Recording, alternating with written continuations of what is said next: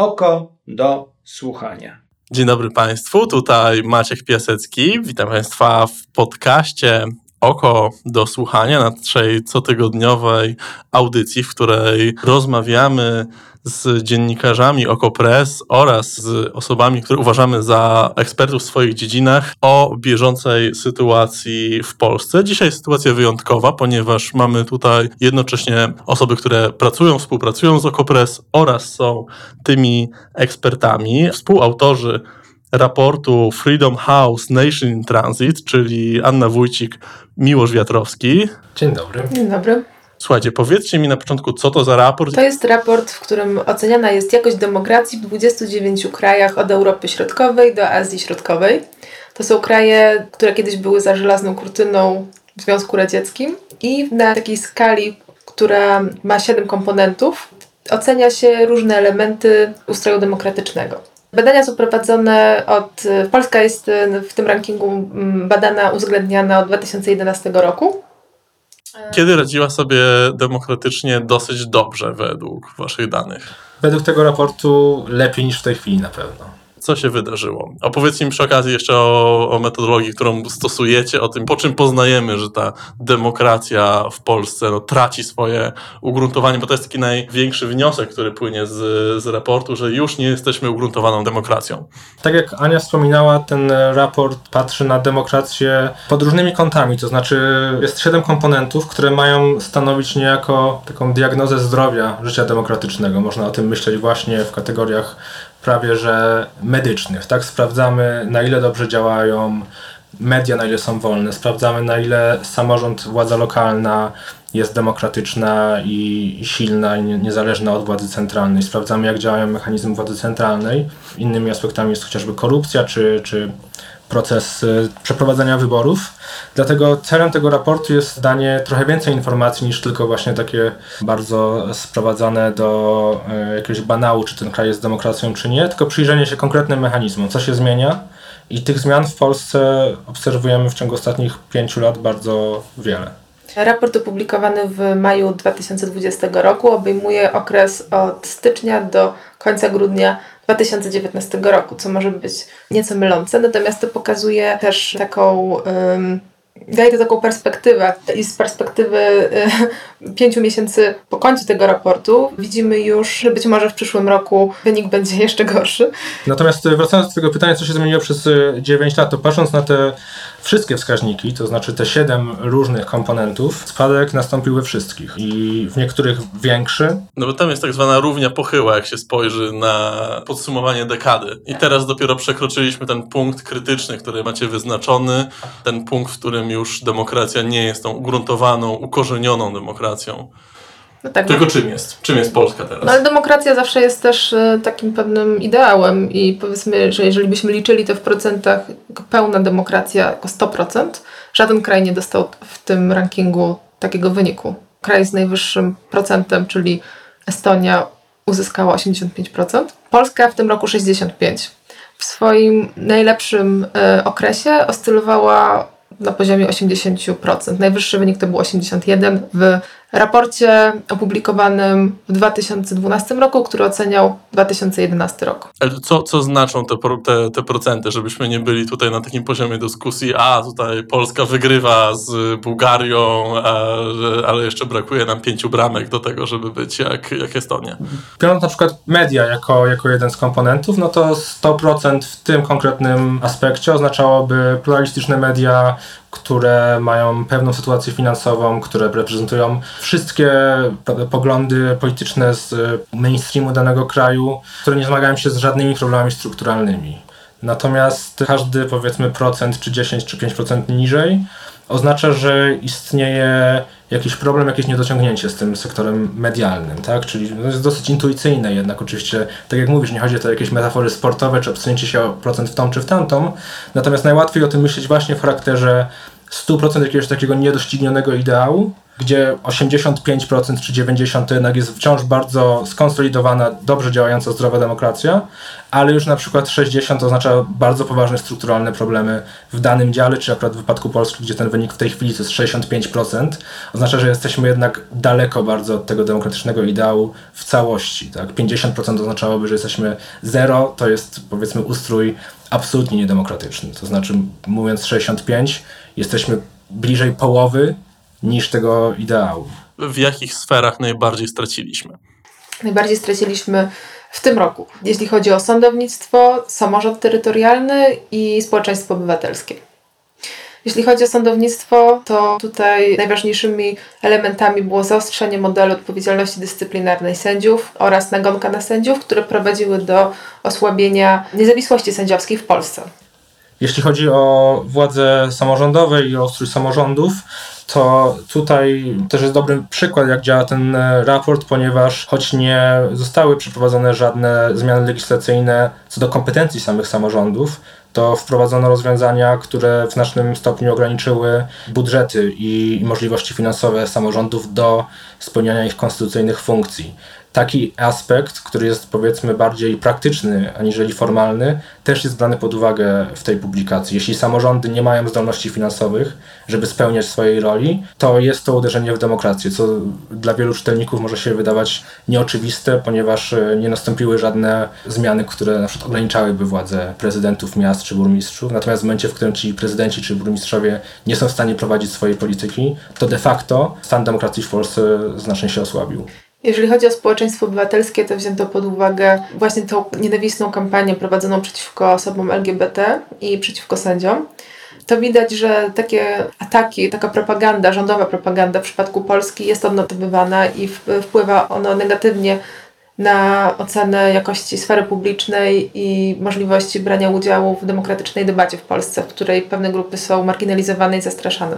To, co może warto zauważyć, to też, e, że zmiana tych ocen nie jest taka, te kryteria są dosyć wysokie. To znaczy, na przykład, jeśli weźmiemy pod uwagę rok 2019, to y, o ile nasza pamięć sięga tak daleko, biorąc pod uwagę natężenie życia politycznego w Polsce, to przypominamy sobie bardzo wiele afer, y, powiedzmy, dookoła korupcyjnych, czy związanych chociażby z marszałkiem Kuchcińskim, czy z prezesem NBP Adamem Glapińskim, w sprawach, w których obóz władzy w Polsce nadużywał swoich kompetencji czy, czy praw do celów prywatnych sam fakt tego, że w Polsce no, dochodziło do takich nadużyć, nie powoduje obniżenia rankingu, ponieważ to było już wliczone w ocenę stanu powiedzmy korupcji w Polsce już wcześniej. To znaczy sam fakt, że występuje natężenie jakichś praktyk niedemokratycznych, nie jest powodem do obniżenia rankingu, jeśli te praktyki mieszczą się już w miejscu, w którym którym Polska była. Żeby, żeby ranking został obniżony, musimy wejść na nowy poziom nadużyć, musi dojść do obniżenia standardów demokratycznych, a nie tylko na przykład utrzymywania niskich. No to y, przypomnijmy, w jakim punkcie, co było nie tak z polskim systemem demokratycznym 9 lat temu, kiedy powstała pierwsza odsłona. Tak, jeśli akurat, jeśli spojrzymy na oceny sprzed, sprzed 9 czy 10 lat, to najniższe dotyczyły właśnie korupcji. I tutaj ta zmiana w przeciągu 10 lat jest e, stosunkowo najmniejsza. Ona nastąpiła, także, także i w tym elemencie nastąpiło pogorszenie między latami 2015-2020, ale też y, Freedom House zauważył pogorszenie w tym pierwszym pięcioleciu. To jest jedna z niewielu kategorii, gdzie w czasie rządów koalicyjnych Platformy Obywatelskiej i PSL-u również doszło do obniżenia rankingu Polski z powodów, myślę, też dla wszystkich oczywistych, to znaczy liczba afer czy, czy sytuacji niejasnych z okresu 2011-2015 w kwestii no, niejasnych relacji między biznesem a polityką no, te, też nie była niska. Także tutaj jest to jeden e, dział, gdzie widzimy pogarszanie się, które jest stopniowe, bardziej aniżeli skokowe. We wszystkich innych działach jest bardzo duży skok, czy równia pochyła od 2015 roku. Naprawdę radykalny jest skok, jeżeli chodzi o niezawisłość sądownictwa z wyniku 5,5 na 3,5 teraz, czyli już o całe dwa punkty. W skali 7. W skali 7. Właściwie takim wskaźnikiem, którym Polska mogła się zawsze pochwalić, był proces wyborczy I też za 2019 rok ten wskaźnik jest nadal wysoki. To jest 6,5. Czy Pisaliśmy- podejrzewacie, że ten wskaźnik spadnie, biorąc pod uwagę to, co się dzieje teraz z wyborami prezydenckimi? E, W 2019 roku, jak pisaliśmy w raporcie, odbyły się wybory do Europarlamentu i wybory parlamentarne. One zostały ocenione przez obserwatorów krajowych i zagranicznych, w tym Organizację Bezpieczeństwa i Współpracy w Europie, jako wolne i dobrze przeprowadzone, mimo że zwracano uwagę na takie problemy jak brak pluralizmu w debacie publicznej, zwłaszcza w mediach publicznych, e, czy ogólny e, agresywny ton prowadzenia kampanii. Natomiast to, co możemy obserwować pomiędzy rokiem 2019 a być może 2020, to będzie zmiana od systemu, który zmierzał w kierunku autokracji, ale wyborczej, czyli takiej, w której odbywały się wybory, do systemu, który być może już tym systemem z wolnymi wyborami nie będzie. Czyli, żeby były wybory, to nie muszą się one tylko tak nazywać, ale spełniać również wiele wymogów, kryteriów. Wybory prezydenckie w Konstytucji w artykule 127 są określone jako równe, powszechne. Ten warunek, przynajmniej jeżeli zostaną przeprowadzone wybory kopertowe, nie zostałby spełniony. Więc jeżeli nie wybory, to co? Istnieje takie pojęcie na określenie głosowania jak plebiscyt i referendum. Te wybory mogłyby być na przykład referendum poparcia dla Andrzeja Dudy. Czyli tak naprawdę de facto głosowalibyśmy albo za tym, że Andrzej Duda będzie prezydentem, albo nie. A plebiscyt jest taką formą oddawania głosów, kiedy obywatele mieszkający jakiegoś terytorium zastanawiają się, do jakiej wspólnoty chcą przynależeć. No więc w tym sensie to byłby plebiscyt głosowania, czy Polska chce być nadal w systemie i w takiej geopolitycznym kręgu państw demokratycznych, czy może państw już, gdzie ta demokracja nie jest skonsolidowana, państw autorytarnych.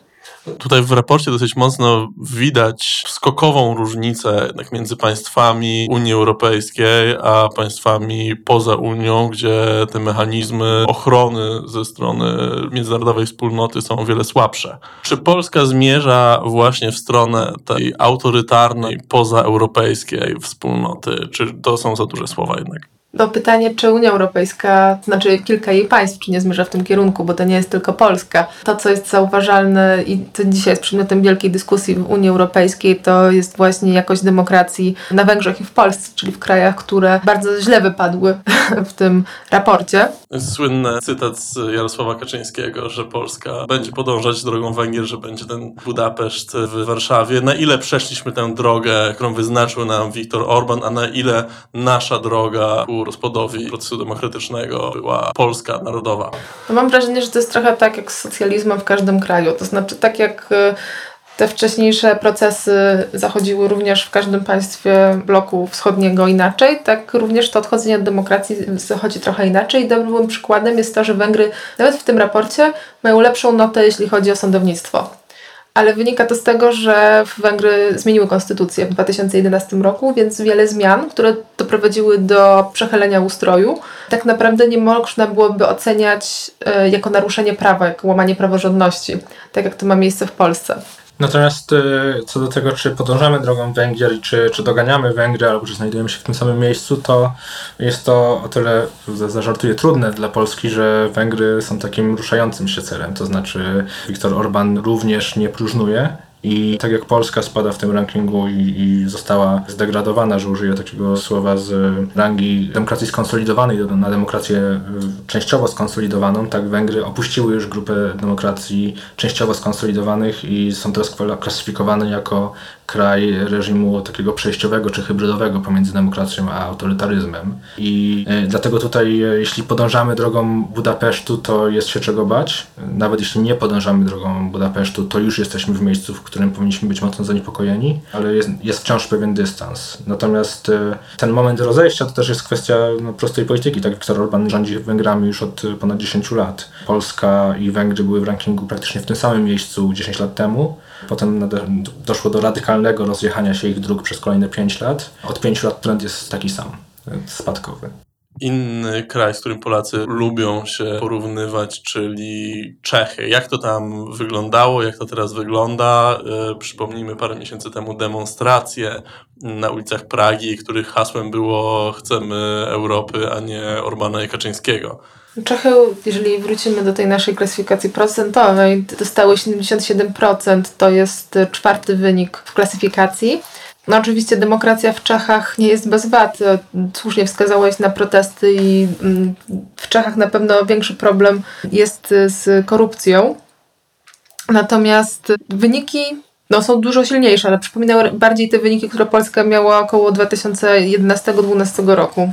Tak, i to, co jest warte zauważenia, to właśnie Ania wspomniała, że Czechy zazwyczaj, e, jeśli szukamy jakichś problemów z czeską demokracją, to od zawsze, właściwie od ostatnich 30 lat, pojawia się kwestia korupcji, tak jako ustrój, w którym te relacje pomiędzy biznesem a polityką są zachwiane, gdzie, gdzie wiele skandali korupcyjnych bucha regularnie, z naszej perspektywy często wydawały się poważniejsze. Natomiast wynik w tym kryterium korupcyjnym Polska już w tej chwili ma niższy niż Czechy.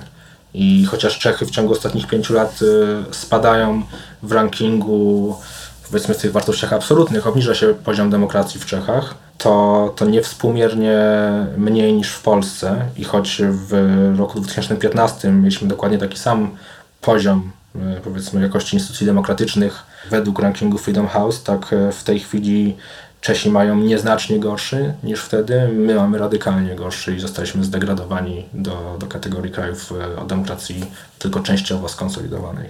Raport rekomenduje, żeby być może naprawić sytuację, uzależniając przepływ funduszy z budżetu UE do państw narodowych, uzależniając od stanu ich praworządności. Czy uważacie, że jest na to szansa w Parlamencie Europejskim, kiedy obserwujecie debatę tam? Na razie na pewno nastąpiły i tak duże zmiany, jeśli chodzi o samoświadomość e, Unii Europejskiej i państw członkowskich odnośnie tego, że należy prowadzić jakąś formę monitoringu praworządności we wszystkich państwach, tak żeby nie było takiego wrażenia, że nagle jest uruchomiona jakaś specjalna procedura i wyjątkowej uwadze i bardzo surowej ocenie są poddawane tylko kraje na świeczniku, tak jak Węgry czy Polska. Dlatego od tego roku uruchomiono taką procedurę monitorowania wszystkich państw Unii i podejrzewam, że trochę od wyniku i doświadczeń tego procesu będzie zależało to, czy uda się stworzyć jakiś taki mechanizm i też poprzeć ewentualne kroki związane z uzależnianiem przepływu środków od y, jakości dochodzenia do tego ideału praworządności w krajach Unii Europejskiej. Natomiast też takie sankcje budżetowe mogą się odbywać w dwójnasób. Z jednej strony można, można próbować wprowadzić faktyczną procedurę karania czy pozbawiania środków y, ze względu na łamanie zasad praworządności. To jest politycznie trudne. Dużo łatwiej jest w obliczu trwających negocjacji budżetowych na najbliższe 7 e, lat po prostu stworzyć, skomponować taki budżet, z którego Polska czy Węgry po prostu mało by dostawały. Przesuwać środki, tłumacząc je nie właśnie jakimś piętnowaniem łamania standardów demokratycznych, ale potrzebami chwili. Mówiło się o tym już głośno przed trwającą obecnie pandemią, że kraje południa Europy, Włochy, Hiszpania, Grecja, które bardzo źle zniosły kryzys ekonomiczny, zasługują na większą część e, funduszy strukturalnych. Teraz w obliczu ogromnych kosztów wynikających z koronawirusa taki argument będzie jeszcze łatwiejszy do przeprowadzenia, ponieważ to są znowu te same kraje, tak? Hiszpania, Włochy, które najbardziej cierpią, Francja. I można to po prostu zrobić w sposób polityczny, który unika tego kontrowersyjnego zagadnienia demokracji, a, a sprowadza się właśnie do, do jakichś bardziej pragmatycznych rozważań, gdzie Polska może zostać zmarginalizowana w negocjacjach budżetowych i zgodzić się na budżet, y, który jest po prostu dużo niższy. No tutaj pojawia się taki paradoks, który jest wskazany we wstępie do raportu, że kraje, które bardzo skorzystały na integracji, bardzo skorzystały na końcu zimnej wojny, no to są te, gdzie demokracja się najbardziej posunęła w dół. Czy potraficie to wytłumaczyć jakoś? Ja mam swoje hipotezy. Znaczy, najpierw należy jednak dokonać pewnego rozróżnienia, tak, bo w tych krajach, które jakby najbardziej w tej chwili odchodzą do demokracji są dwie grupy. Z jednej strony są te kraje, które skorzystały z wejścia do Unii z funduszy strukturalnych, z drugiej strony są kraje bałkańskie, które w dużej mierze jednak nie skorzystały, a, a wcześniej były trawione przez, przez wojnę i, i ten system demokratyczny zmaga się z no, trudną rzeczywistością na miejscu od, dłuższego czasu. Jeśli chodzi o kraje, które skorzystały, to patrząc na, na Rumunię czy Polskę, w mniejszym stopniu na Węgry, są to też kraje ogromnej emigracji. To znaczy, z jednej strony skorzystaliśmy, y, patrząc na chociażby takie wskaźniki jak PKB, bezrobocie, czy właśnie wpływu z budżetu unijnego, skorzystaliśmy ogromnie ale jednak e, z punktu widzenia bardziej szeroko pojętego socjoekonomicznego, to wiązało się z ogromnymi kosztami dla, dla polskich czy, czy rumuńskich rodzin, czy, czy w mniejszym stopniu w krajach bałtyckich.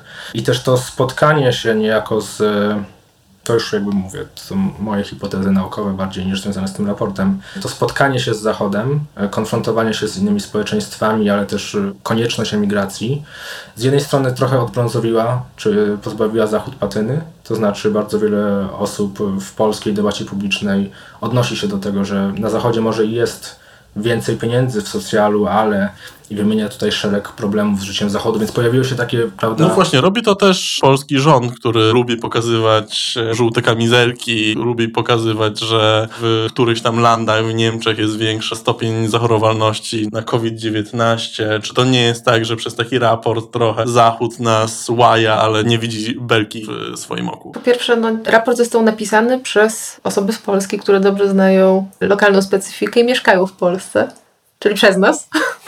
Chociaż e, już końcowe oceny były wystawiane nie przez nas, tylko przez e, ekspertów Freedom House. To jest e, amerykański niezależny think tank, organizacja społeczna. Jeśli chodzi o tą kwestię stosunku do normalności czy do Zachodu, bo te przecież pojęcia były przez lata debaty publicznej w Polsce przez całe nasze dzieciństwo właściwie stosowane wymiennie. Żeby było normalnie, jak na Zachodzie to nie wiedzieliśmy, co to znaczy, prawda? I teraz mamy większą taką materialną i też egzystencjalną możliwość spotkania się z Zachodem i z jego problemami. I też no, sami jesteśmy częścią wspólnoty europejskiej, więc możemy ją kształtować od środka. Widzimy, że ten proces nie jest prosty. I jest z tym też związana walka o interesy i też konieczność nauczenia się walczyć o swoje interesy. Tylko, że polski rząd uważa, że on skutecznie walczy o nasze interesy, właściwie nie, nie do końca korzystając z jakichś rankingów i skuteczności tego lobbowania, bo widać po chociażby obawach części społeczeństwa w związku z negocjacjami budżetowymi, że raczej na tych polskich problemach z praworządnością i na starciach z Unią Europejską możemy stracić nie tylko w takim właściwie też godnościowym wymiarze, bo część osób jednak to odczuwa jako policzek, że jesteśmy nagle przedmiotem procedur po raz pierwszy w historii Unii i tak dalej, ale też w wymiarze takim czysto fiskalnym.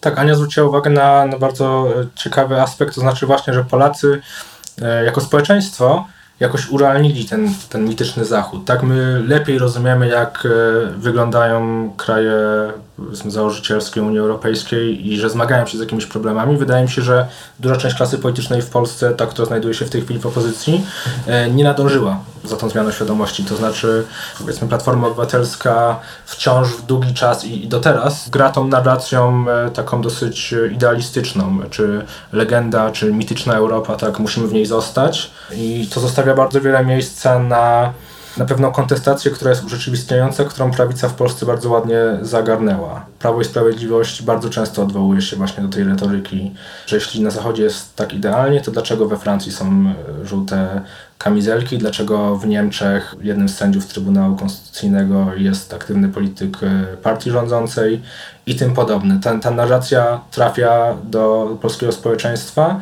i nie dostaje żadnej efektywnej kontry ze strony opozycji. Co byście radzili opozycji w takim razie, żebyśmy wrócili do wyższych pozycji, które w tym rankingu zajmowaliśmy jako Polacy i czy my jako obywatele możemy coś w tej kwestii zrobić? Czy to są już rzeczy poza naszymi możliwościami? Ja myślę, że, że ten raport chociażby jest właśnie jakąś formą narzucenia jednak innego języka, to znaczy skupienia się na konkretnych mankamentach polskiej demokracji, konkretnych aspektach, w których ta demokracja się pogarsza, czy, czy zmaga się z problemami narzuconymi przez polski rząd, y, obóz władzy. I zamiast mówić, że chcemy, żeby było jak w Europie, czy że chcemy, żeby było normalnie, czy że ma być wolny rynek i otwarte sklepy w niedzielę, bo tak po prostu wymaga kapitalizm, to żeśmy mówili o o konkretnych problemach, tak? o tym, że polskie niezależne media są tłamszone ogromną presją ekonomiczną, y, nie tylko ze strony rządu, ale też spółek Skarbu Państwa, co de facto y, zmniejsza ich niezależność i zmniejsza też jakość polskiej sceny, y, polskiego dialogu publicznego, że samorządy zostają pozbawione środków, w związku z czym nie mogą spełniać swoich konstytucyjnych celów, co jest na rękę władzy oczywiście, ponieważ w momencie, w którym one przestają spełniać swoje cele czy rzeczy, za które są odpowiedzialne, to rząd może je tym łatwiej zaatakować, powiedzieć, ale właściwie dlaczego, dlaczego samorządy mają być niezależne, skoro samorządy nie radzą sobie z rzeczywistością i tym podobne. Tak? To znaczy chodzi po prostu o to, żeby piętnować konkretne problemy, co już się poniekąd w ciągu ostatniego roku zaczęło pojawiać, ale wciąż widać pewnego rodzaju dysonans w polskiej opozycji, zwłaszcza tej dominującej, gdzie tak przeskakujemy między skupianiem się, ok, brońmy samorządów, bo one są ważne, a y, romantycznym okrzykiem Europa Czyli nie tylko naszym postulatem jest, żeby nie było Jarosława Kaczyńskiego i odsunąć PiS od władzy, tylko mamy konkretne problemy, z którymi musimy walczyć. Dziękuję Wam bardzo. Anna Wójcik, Miłosz Wiatrowski byli naszymi gośćmi tutaj w podcaście Oko do Słuchania. Podcast powstaje dzięki Waszym wpłatom. Jest dostępny w pierwszej kolejności osobom, które wspierają OkoPress, czy finansowo, czy po prostu tym, że mają u nas swoje konto. Bardzo dziękuję Wam, że jesteście z nami w tym trudnym momencie i mam nadzieję, że takie raporty jak ten, takie akty obywatelskiej kontroli przyczynią się do tego, że będziemy jeszcze żyli w kraju, z którego będziemy dumni. Do usłyszenia.